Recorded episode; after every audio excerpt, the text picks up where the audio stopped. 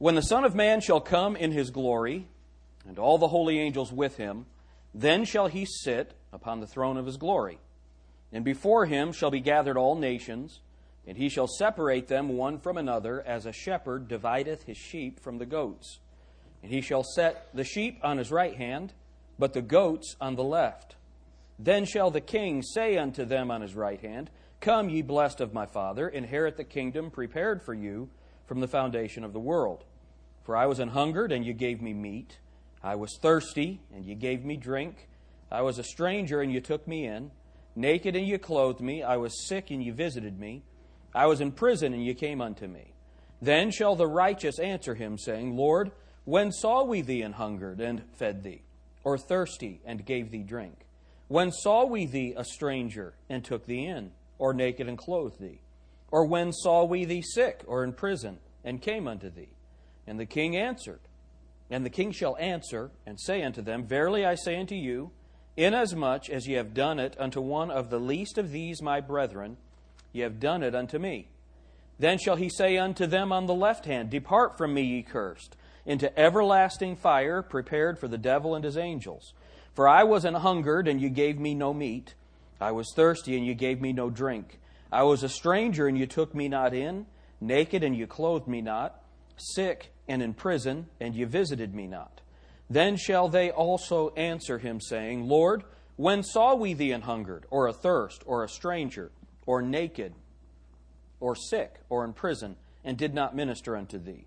Then shall he say unto them, or then shall he answer them, saying, Verily I say unto you, inasmuch as you did it not to one of the least of these, you did it not to me.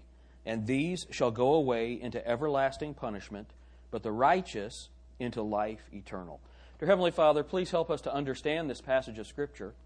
Lord, it doesn't matter what commentaries say or what commentators say. What matters is what your Word says.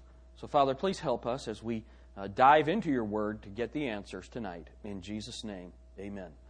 Uh, one of the things that I want to that, that I want to emphasize as we begin this study tonight is, and I said this Wednesday night, any of you can do this.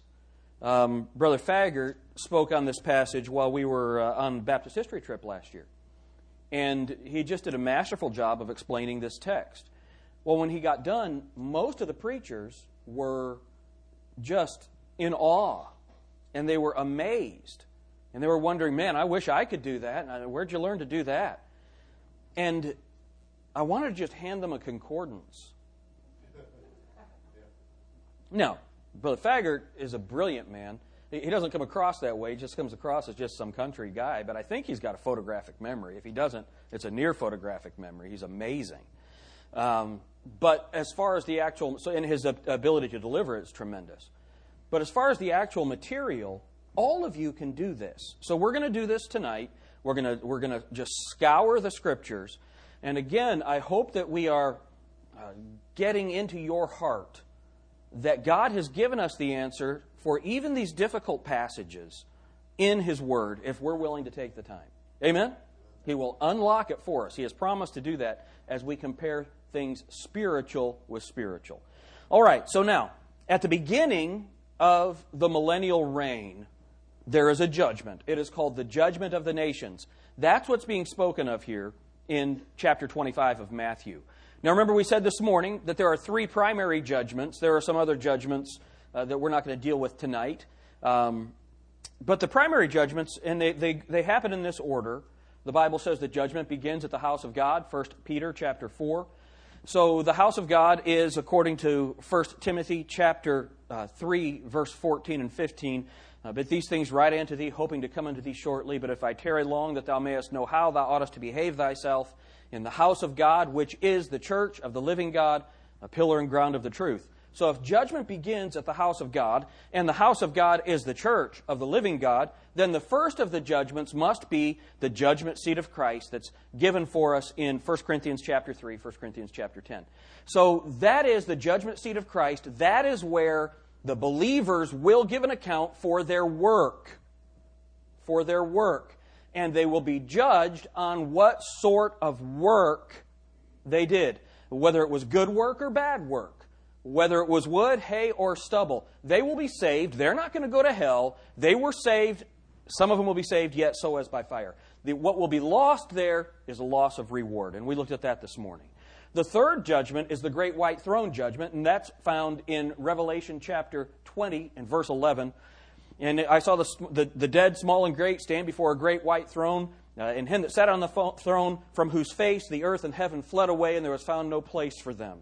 And then they were judged out of the books. But out of the books, here's the way that they were judged according to their works. According to their works.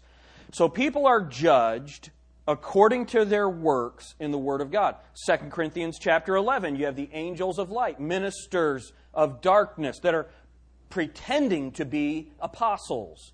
The Bible says that they shall be judged according to their works. So here's the way it works work, works, and here's how it works. As believers, the only way that you can be saved, the only way that you can know that you have eternal life, is by grace through faith. Grace is a gift. So we use the, the, the, the pen. Does this bother anyone? Okay, so we use the pen illustration. so I'm going to make this pen. I've got a cheap pen tonight. I might even let him keep this one. Um, here is a, here's a pen. I'm going to make it a gift to Nick. What do you have to do to make it yours? It. You just have to take it. So that's what you have to do to receive a gift. You just have to take it. Now, in order to keep that pen, you got to wash my car every week for the next 10 years. What are you going to do? He's going to give me a cheaper pen back. Can't trust this guy at all, man. You shake, you shake your hand, you better count your fingers when you're with this guy. All right? So here's the idea salvation is a gift and it's something that you receive as a gift. The wages of sin is death, but the gift of God is eternal life through Jesus Christ our Lord. And we understand that. So grace is a gift, and eternal life, salvation, is a gift. And so the Bible says, For by grace are you saved through faith, and that, not of yourselves, it is the gift of God, not of works, lest any man should boast. So, as believers, we have come to the Lord understanding that we're sinners. We've placed our faith and trust in Jesus Christ alone for our eternal life. And as such, we are born again people. All right? So, when we're born again, then we're going to stand before the judgment seat of Christ and give an account for our work. Those who stand before the great white throne judgment are judged according to their works. According to their works. And the, the, the, the verdict of the judgment if you want to be judged by your works, is going to be hell. Actually, the lake of fire. Death and hell are cast into the lake of fire, where they're going to be forever, the bottomless pit, forever. And remember, whatsoever God doeth, Ecclesiastes chapter 3 and verse 14, it shall be forever. Nothing can be added to it, nothing can be taken from it. That, this, this God doeth, that men should fear him. So it's eternal. The Bible, remember we look at Hebrews chapter 6, verses 1 and 2, and we have those primary principles, those six principles, the sixth being eternal judgment. So when God judges something, it is forever. So the first judgment, the order of the judgments is this judgment seat of Christ. The Lord returns, the Lord Himself shall descend from heaven with a shout, with the voice of the archangel, with the trump of God, and the dead in Christ shall rise first. Then we which are alive and remain shall be caught up together to meet the Lord in the air, and so shall we ever be with the Lord. That is the rapture of the church. When we are raptured, then that judgment seat of Christ takes place. Only believers are at the judgment seat of Christ. The third judgment, the great white throne judgment, takes place at the end of the millennium. You have the rapture, the thousand year millennium. At the end of the millennium, you have the great white throne judgment. And then we go into eternity with God. But at the, the, the great white throne judgment, that is only lost. There are no believers. No one born again is at the great white throne judgment. And the verdict of the great white throne judgment is only hell.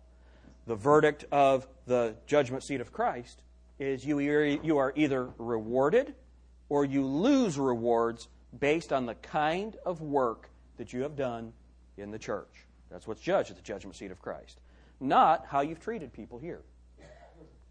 This passage is dealing with the judgment of the nations. The judgment of the nations. Here's how I know it. Look at Matthew chapter 25.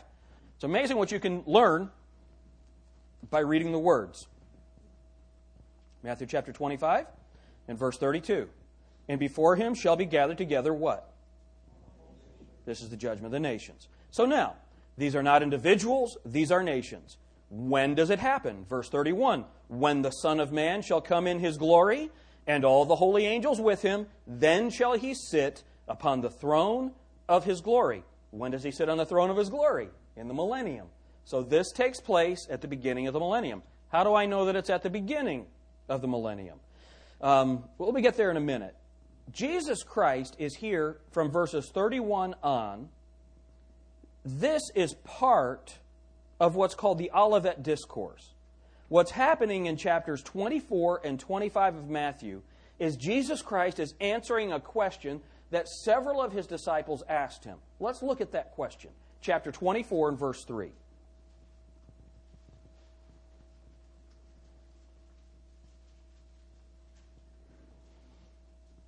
And as he sat upon the Mount of Olives, that's why it's called the Olivet Discourse, and as he sat upon the Mount of Olives, the disciples came unto him privately, saying, Tell us, when shall these things be, and what shall be the sign of thy coming and of the end of the world? So he's answering the question What are the signs of your coming and the end of the world? He is answering that question. Now, this chapter these passages, verses 31 through the end of the chapter of chapter 25, are a cross reference to chapter 24. And look at verse 29. This is how we know when these things are going to take place. Do you see any time words here? Immediately after the tribulation of those days shall the sun be darkened. Now, I hope that you'll mark the tribulation of those days because that's a defining phrase for us. Remember, we let the Word of God define things. And God gives us these clues, these interpretive clues, all through your King James Bible. So when the Bible says the tribulation of those days, now when you start reading your Bible and you see in those days or after those days, you know that there is a tribulation context. So the Bible says that as the, the shepherds were tending their sheep in those days, the angel appears unto them and announces that Jesus Christ is coming. What is the context there? Well, the world was a mess. The Jews were being held captive by a nation, and the king was about to come. Does that describe the tribulation period? Yes. Yes. So you'll always find some kind of context similar to that. But in most places, it's more specifically dealing, rather than a type of the tribulation, it is actually dealing with the tribulation period when you see those days. And we'll find that again in some of the passages we're going to look at today. So, immediately after the tribulation of those days, this takes place after the tribulation. This judgment takes place after that seven year period. So, Matthew 25 31 takes place at the same time. So, now, we're still back here in Matthew 24, verses 29. Let's look at verses 29 and 30. Immediately after the tribulation of those days shall the sun be darkened, and the moon shall not give her light, and the stars shall fall from the heaven, and the powers of the heavens shall be shaken. Um, that didn't work. And the powers of the heaven shall be shaken, and then shall appear the sign of the Son of Man in heaven. And then shall all the tribes of the earth mourn, and they shall see the Son of Man coming in the clouds of heaven with power and great glory. Now it's interesting, this passage, well, you have people like R.C. Sproul who teach that this was fulfilled in AD 70 when Jerusalem was destroyed. Somehow I don't remember any of those things happening in AD 70. Amen? I mean, I wasn't there, but Carol? Oh. that's not right, is it? No. The, you see, these. Uh oh. I know better than to talk to Carol, especially when she's at the back. I can't hear what she's saying back to me. All right, but here's the, here's the deal. We know that all of these things are yet future because uh, these are not allegories. This is not typograph. This is not uh, uh, uh, he's not using the language of types or allegorical language, metaphorical language. He's saying this is what's going to happen. Amen? All right? So this is all talking about that same period of time. All right. I'm bogging down. Let's roll. Um, look with me at Joel chapter 3. Joel chapter 3. And let me say this, man, vitally important. We're going to be going through some of these minor prophets. If you don't know where they are, use your table of contents. It's why it's there. Amen? Amen. Joel chapter 3. Joel chapter 3. The Bible says the Son of Man shall come in his glory. And now let's look at what happens. And again, we're going to have one of those phrases that helps us know when this takes place. Joel chapter 3 and verse 1. For behold, in those days and in that time. So you understand that in those days is defining a specific time. All right? So those days is the tribulation. For behold, in those days and in that time, when I shall bring again the captivity of Judah and Jerusalem, I also will gather all nations and will bring them down into the valley of Jehoshaphat and will plead with them there for my people and for my heritage Israel, whom they have scattered among the nations and parted my land. So this obviously does not concern the church because believers are taken out, were removed from this earth at the rapture before the tribulation period. This is after the tribulation, and we're going to return with him. These judgments, the judgment of Matthew chapter 25 and Joel chapter 3, occurs, or this judgment concerns the people of Israel and the gathering of all nations. Now, when the Lord gathers the nations together, the purpose of this gathering is to fight with them. That's why He's gathering. It's not to have a little powwow, it's not to chat, it's to fight with them. Um, Look at Joel 3 2 again. And I will. Uh, and uh, I will also gather all nations and bring them down into the valley of Jehoshaphat, and will plead with them there for my people and for my heritage Israel, whom they have scattered among the nations. Let's see how he's going to plead with them. Let's see how he's going to gather them. Look at uh, Isaiah chapter 34. Isaiah chapter 34. We're going to start reading in verse 1. This is a fascinating passage of Scripture.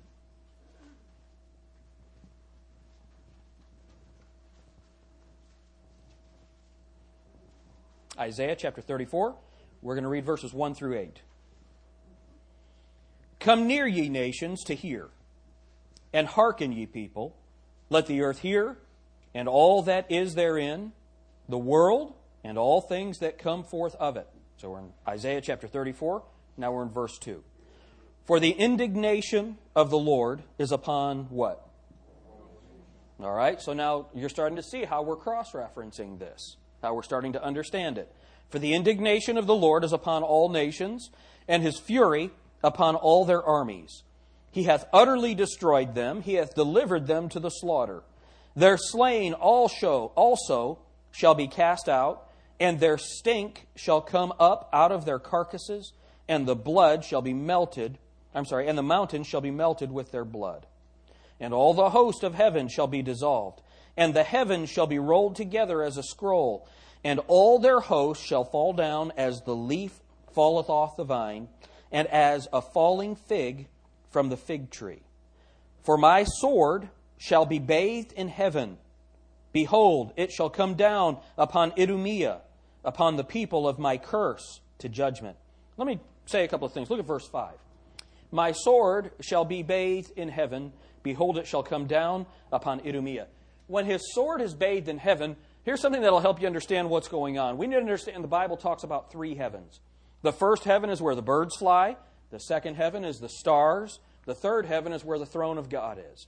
We've, when we have studied how uh, Lucifer in Isaiah chapter 14, he said, I will be exalted above the clouds, above the stars, above the earth, above the clouds, above the stars, above the planets, and he was going to be above the throne of God. He had to go into those three heavens in order for that to happen. Now, as God returns, as the Lord Jesus Christ returns to establish his kingdom and make war against these nations, he's battling the hosts of heaven on the way here. He's battling Satan, Lucifer, and his angels on the way here. His sword is bathed in heaven. He's obviously not fighting people in heaven. Amen? All right. Now, um, when the Lord returns, he will pass through the second heaven, and one of the identifying titles of Satan is the prince of the power of the air. Um, Isaiah chapters 34, Isaiah chapter 34, verses 1 through 4, the Bible says that all the host of heaven shall be dissolved. You see that in verse 4? And the heavens shall be rolled together as a scroll. All the host of heaven shall be dissolved. He is fighting the host of heaven right here, dissolved, destroying them. Um, verse 5 Jesus is fighting a supernatural battle before he ever gets to the earth. Then, verse 8, if you look at verse 8, uh, well, let me say this. As far as Idumea, if you're wondering Idumea, that's Edom. That's the descendants of Saul or of, uh, of Esau, and they've been a thorn in the side of Israel all along. And they are representing Idumea here represents all the heathen nations that he's going to be fighting. Okay, at this battle. Um, let's skip down to verse eight. For it is the day of the Lord's vengeance and the year of recompenses for the controversy of Zion. God has a controversy with these nations over Zion. What you need to understand about this judgment of the nations and this controversy that the Lord has, it's about land. He has a controversy with Zion, or with them over Zion. Look at what it says uh, the, for the controversy of Zion. The land does not belong to Israel, the land belongs to God and he's going to give it to Israel. Amen? Now, this battle, this controversy that he has, we're going to learn some things about it. It's over the land and who owns the land. The enemies of God come to do battle against Israel, but they will actually do battle with the Lord. They think they're coming to fight Israel, they end up fighting the Lord. Uh, I think that they're in for a rude awakening. All right? That's what's going on in this controversy, in this battle. The rest of Isaiah chapter 34 is a cross reference to Revelation chapter 19. So let's go to Revelation chapter 19 and look at it.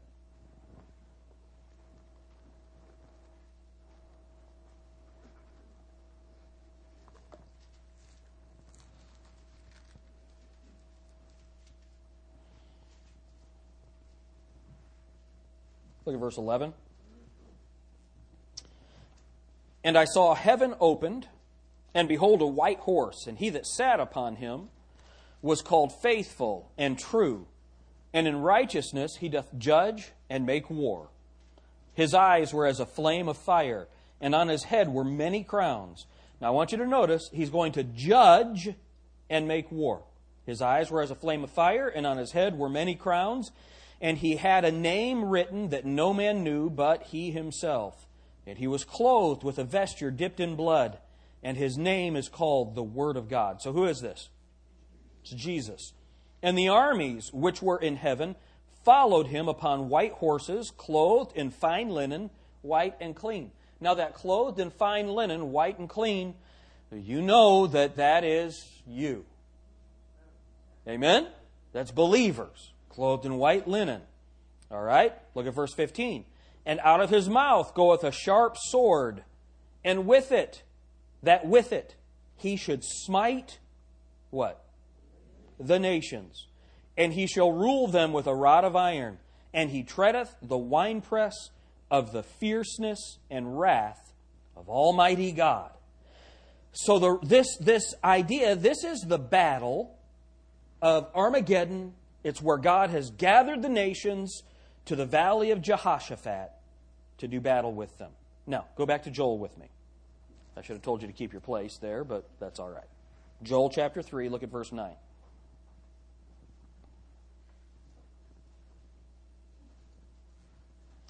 Based on verse 9, some people call this the judgment of the Gentiles. You might have that footnote in your study Bible. Laura's has, has that. Um, but it's the judgment of the nations. It's not only the. When you have the concept of judging the Gentiles, that's more, that sounds more like an individual or a personal judgment. No, that takes place at the great white throne judgment.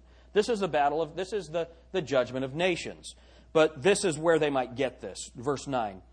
Uh, Joel chapter 3 and verse 9. Proclaim ye among the Gentiles, prepare war, wake up the mighty men, let all the men of war draw near, let them come up.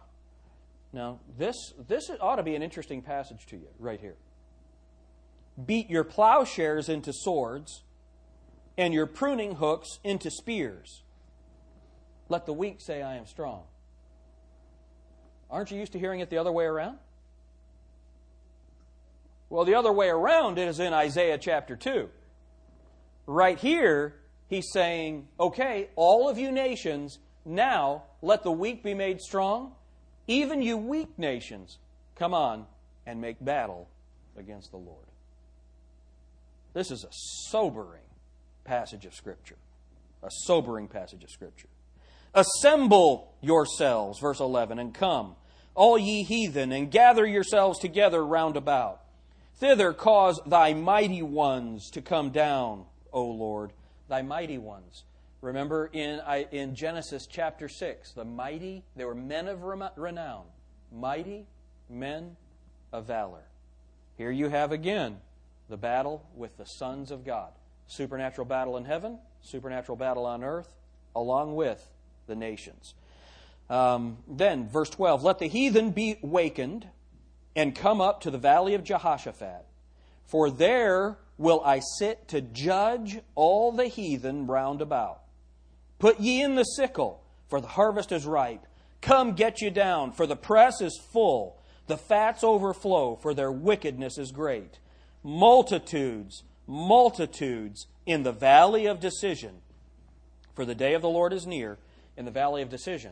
I, I remember hearing a guy named Leland Kennedy preach a message on multitudes, multitudes in the valley of decision. And he tried to preach this gospel message, and I remember sitting there listening to it thinking, that doesn't have anything to do with that passage. That doesn't have anything to do with it. This is talking about the heathen nations deciding whether they're going to come up against Israel and whether or not they're going to die before God. That's the decision they have to make right here. So, this is an important passage. He will fight against these nations. Um, it's interesting. Isaiah 2 and verse 4, where he says, I will learn war no more, I'll beat my plowshares or my, my uh, uh, swords into plowshares, uh, my pruning hooks, or my spears into pruning hooks. They think they're going to bring peace to this world. The United Nations does. And the way that they think they're going to bring peace to this world is by giving away land in Israel that does not belong to them. How do you think? What do you think God thinks about that?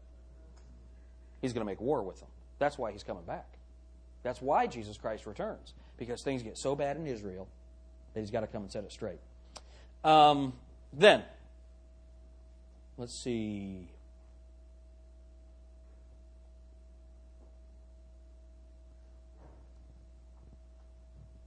Look at Isaiah chapter 66.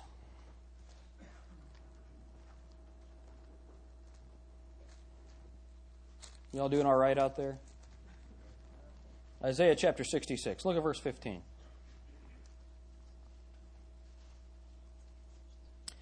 Remember what it says in Joel chapter 3. He's gathering these nations and he's going to plead with them. He's going to plead with them. Let's let the Bible define what God means by pleading with the nations. All right? Isaiah chapter 66, verse 15. For behold, the Lord will come with fire, and with his chariots like a whirlwind. Remember, we just saw that in Revelation 19, right? To render his anger with fury, and his rebuke with flames of fire. For by fire and by his sword will the Lord plead with all flesh, and the slain of the Lord shall be many. How is the Lord going to plead with these nations? With fire and with the sword. That's how the Lord pleads. Um, Look at Jeremiah chapter 25. Jeremiah.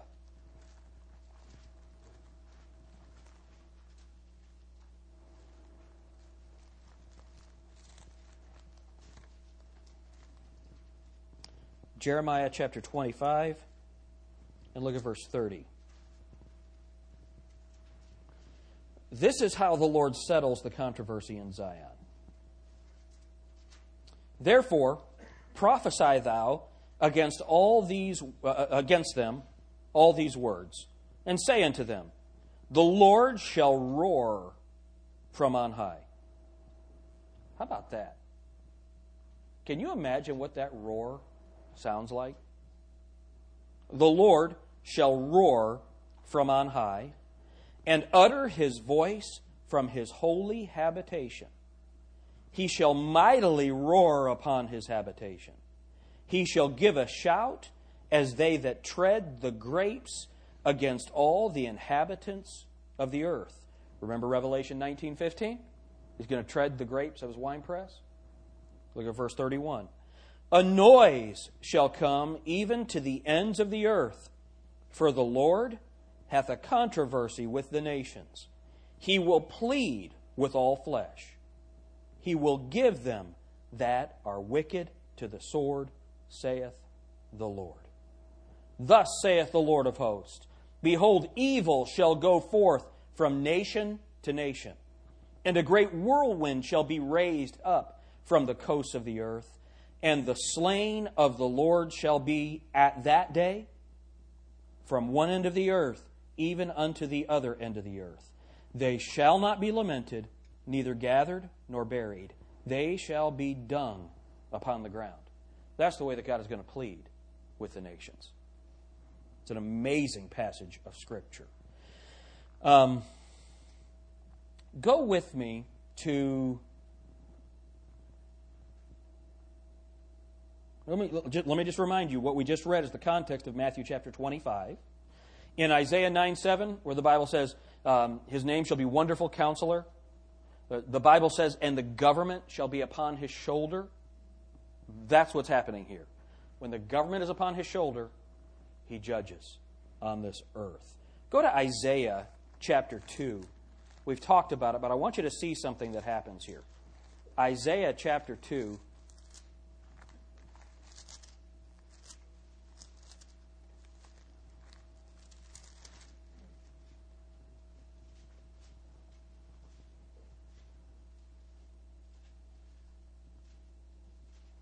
verse 4 And he shall judge among the nations, and shall rebuke many people. And they shall beat their swords into plowshares, and their spears into pruning hooks. Nation shall not lift up sword against nation, neither shall they learn war anymore.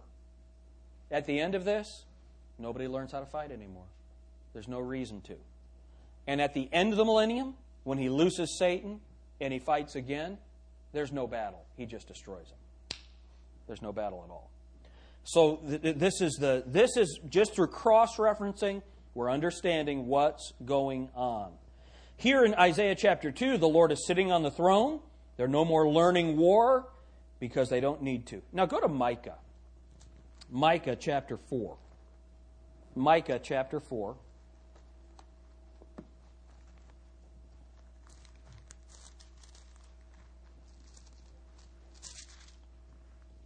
A little bit after Joel. Verse, chapter 4 and verse 1. But in the last days it shall come to pass that the mountain of the house of the Lord shall be established in the top of the mountains, and it shall be uh, exalted above the hills, and people shall flow unto it. And many nations shall come up and say, Come, and let us go up to the mountain of the Lord and to the house of God and to the house of the God of Jacob. And he will teach us of his ways, and we will walk in his paths. For the law shall go forth out of Zion, and the word of the Lord from Jerusalem. And he shall judge among many people, and rebuke strong nations afar off. And they shall beat their swords into plowshares, and their spears into pruning hooks. Nation shall not lift up sword against nation, neither shall they learn war any more. But they shall sit every man under, under his vine and under his fig tree, and none shall make them afraid, for the mouth of the Lord of hosts hath spoken it. Micah chapter 4, that's Matthew chapter 25. He's going to judge among the nations. The Lord is returning to judge the earth as addressed in Matthew chapter 25. Now, why is the Lord coming back? Why is he doing it? The Lord is coming back, first of all, to execute judgment when he fights the battle of Armageddon. That's what we have learned in Joel chapter 3. And then he's going to show his righteousness. But here in Micah, look at, look at Micah chapter 5 and verse 1 the basis of the judgment of Israel is how they have treated, or the basis of the judgment of the nations is how they've treated Israel. Remember that the judgment seat of Christ, were judged for our work, great white throne judgment, they are judged according to their works. Here at the judgment of the nations, they're judged for how they have ministered to the nation of Israel. Micah chapter 5, verse 1. Now gather thyself in troops, O daughter of troops. He hath laid siege against us. They shall smite the judge of Israel with a rod upon the cheek. But thou, Bethlehem Ephratah, though thou be little among, among the thousands of Judah, yet out of thee shall he come forth unto me, that is to be ruler in Israel, whose goings forth have been from, have been from of old, from everlasting. Therefore, will he give them up until the time that she which travaileth hath brought forth. Then the remnant of his brethren shall return unto the children of Israel. So here's what God's talking about. At the end of the tribulation period, he will have, that is the time of travail. When you see that word travail in your Bible, it's like those days. It's dealing with a travail of Jacob. It is the tribulation of the people of Israel at the end of that tribulation, they're finally going to be gathered to God. There are two gatherings in Joel there's the gathering of the nations to make war, and there's the gathering of the children of Israel back to a group of people that are known as the children of God. Um, here in Micah chapter 5, you have the first coming and the second coming. The first time he came in verse 1 they smote the judge of Israel with a rod upon the cheek. The second time he comes, he's going to judge them. Now, here's where this is so important. Do you remember when uh, God told Moses to smite the rock and water came out? Then the next time God told him to speak to the rock. But he was mad and he hit the rock again. And because he hit the rock rather than speaking to it, he couldn't go into the promised land. After all that Moses had done, that seems kind of harsh to us. It shouldn't, because the rock is only going to be smitten once. You got to understand that. That's what's being taught. He is going to be smitten once, and then he tasted death one time. One time and then he's going to come back as judge. Um, but what's happening on earth when the Lord returns? When the Lord comes back to, to he has this battle he, in, in the sky, he comes back and he is battling the nations. What's going on when he returns? Look at Zechariah. Zechariah, that's right before the last book of the Bible, Malachi. Zechariah chapter 12.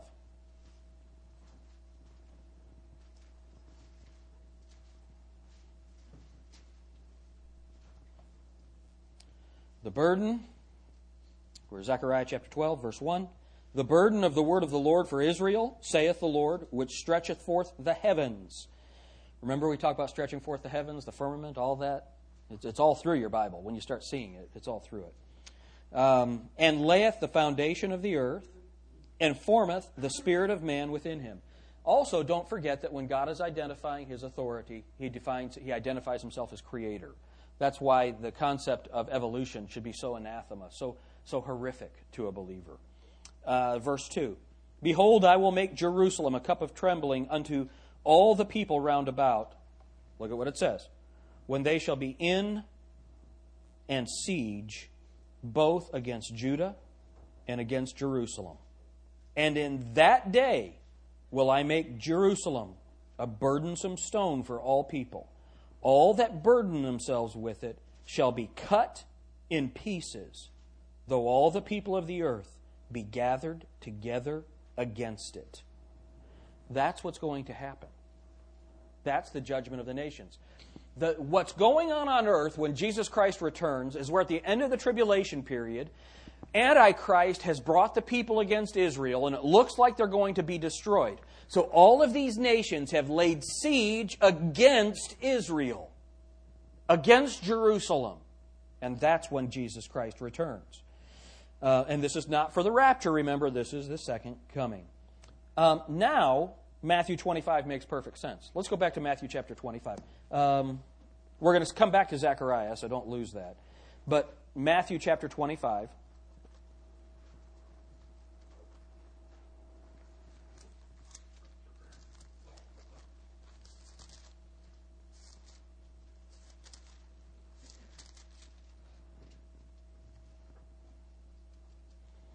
We could have just done, you know, four reasons, four steps on how to have a better personality. We could have done that tonight.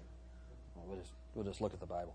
Um, you can't change your personality. All right.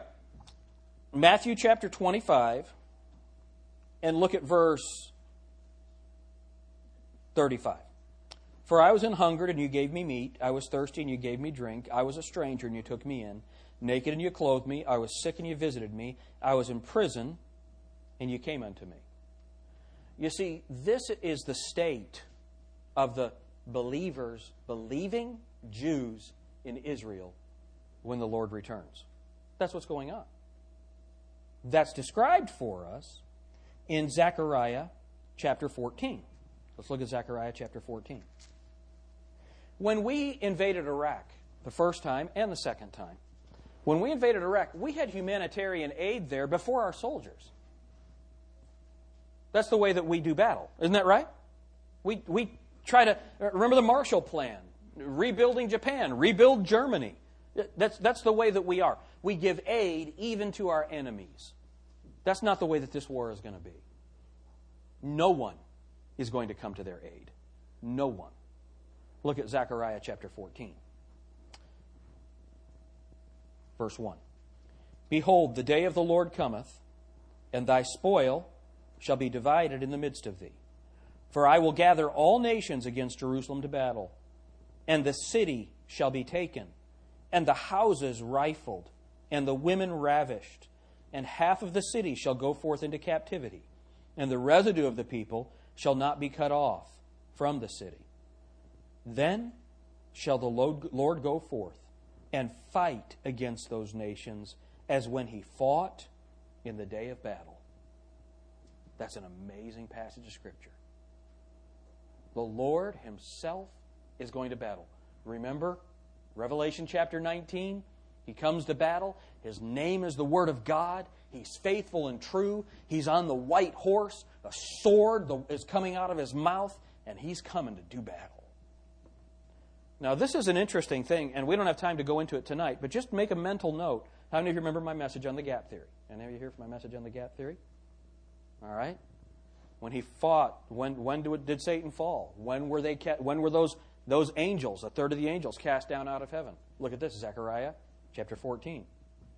Then shall, verse 3, then shall the Lord go forth and fight against those nations as when he fought in the day of battle.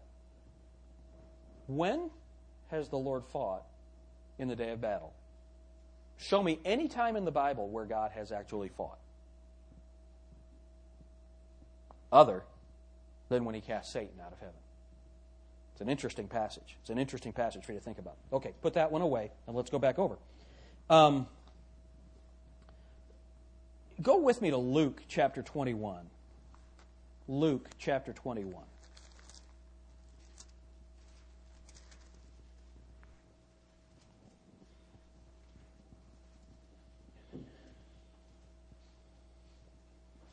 Verse 5. And as he spake of the temple, how it was adorned with goodly stones and gifts, he said, As for these things which ye behold, the days will come in the which there shall not be left one stone upon another that shall not be thrown down. And they asked him, saying, Master, but when shall these things be?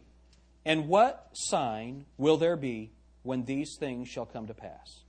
And he said, Take heed that you be not deceived. For many shall come in my name, saying, I am Christ. And the time draweth near. Go ye not therefore after them. But when ye shall hear of wars and commotions, be not terrified, for these things must first come to pass, but the end is not by and by. Then said he unto them, Nation shall rise against nation, and kingdom against kingdom.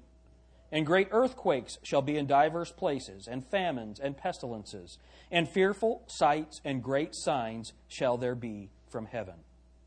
But before all these, they shall lay their hands on you and persecute you, delivering you up to the synagogues and into prisons and being brought before kings and rulers for my sake.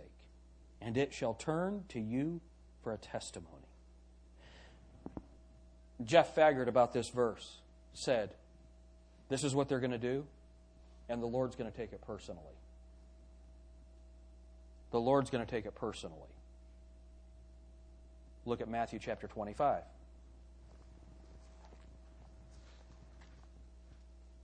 Verse 41. Then shall he say also unto them on the left hand, verse 41, Matthew 25, 41. Then shall he say unto, then he, shall he say also unto them on the left hand, Depart from me, ye cursed, into everlasting fire prepared for the devil and his angels. For I was an hungered, and ye gave me no meat. I was thirsty, and you gave me no drink. I was a stranger, and you took me not in. Naked, and you clothed me not. Sick, and in prison, and you visited me not. You see, when they treated Israel that way, as Jesus Christ prophesied, he takes it personally. That's the judgment of the nations. That's the wrath that Jesus Christ brings out. He's judging them for it. Psalm 917 talks about entire nations being cast into hell. And here's what we say Man, I thought God was going to judge individuals. He is. He is at the great white throne judgment. But before that happens, he's going to judge these nations based on how they've treated his people, Israel, after the tribulation period. Remember what happens. Go back to Zechariah chapter 13, and you'll get the timing of it very clearly in the Word of God. Zechariah chapter 13.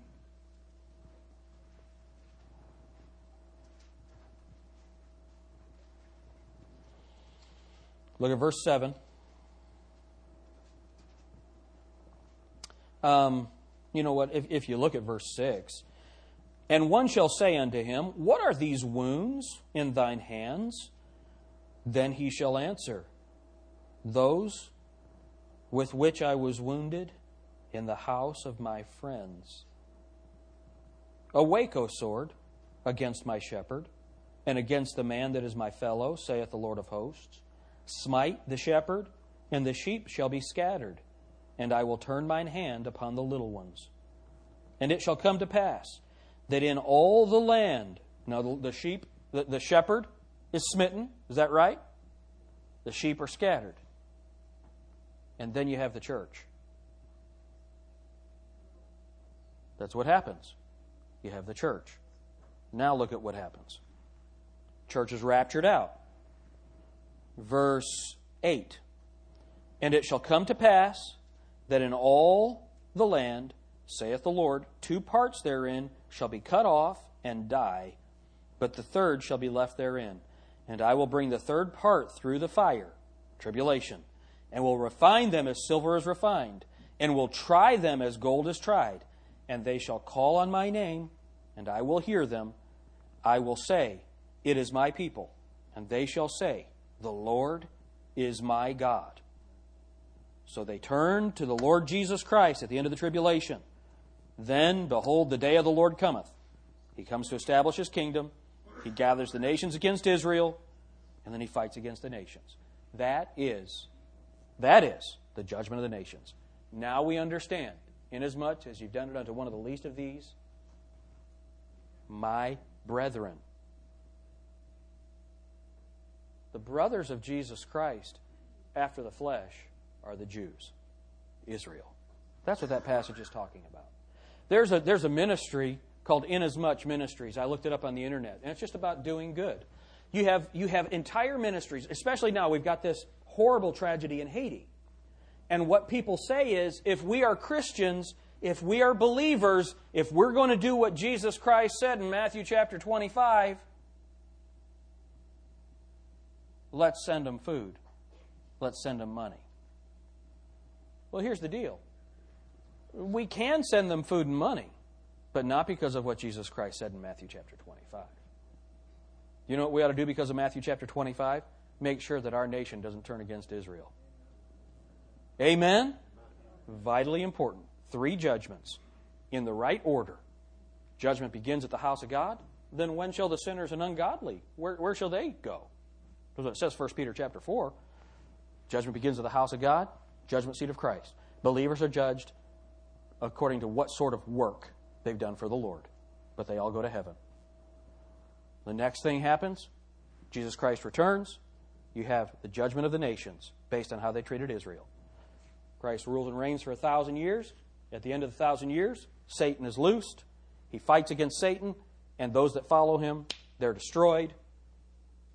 And then comes the great white throne judgment. At the great white throne judgment, all of these who have gone, been cast into hell, at the judgment of the nations, and everyone else who has ever died who are not a part of the first resurrection, as it says in uh, uh, Revelation chapter 20 and verse 5.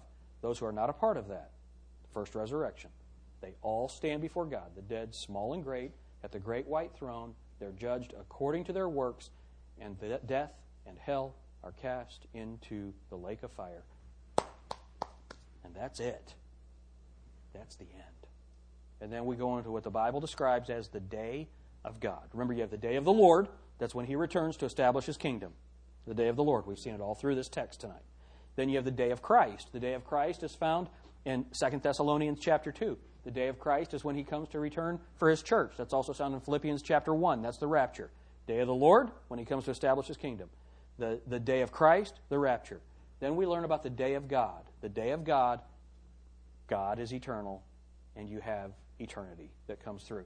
That's the order of what God is doing. That's the judgment of the nations. Thank you, Lord, for your word.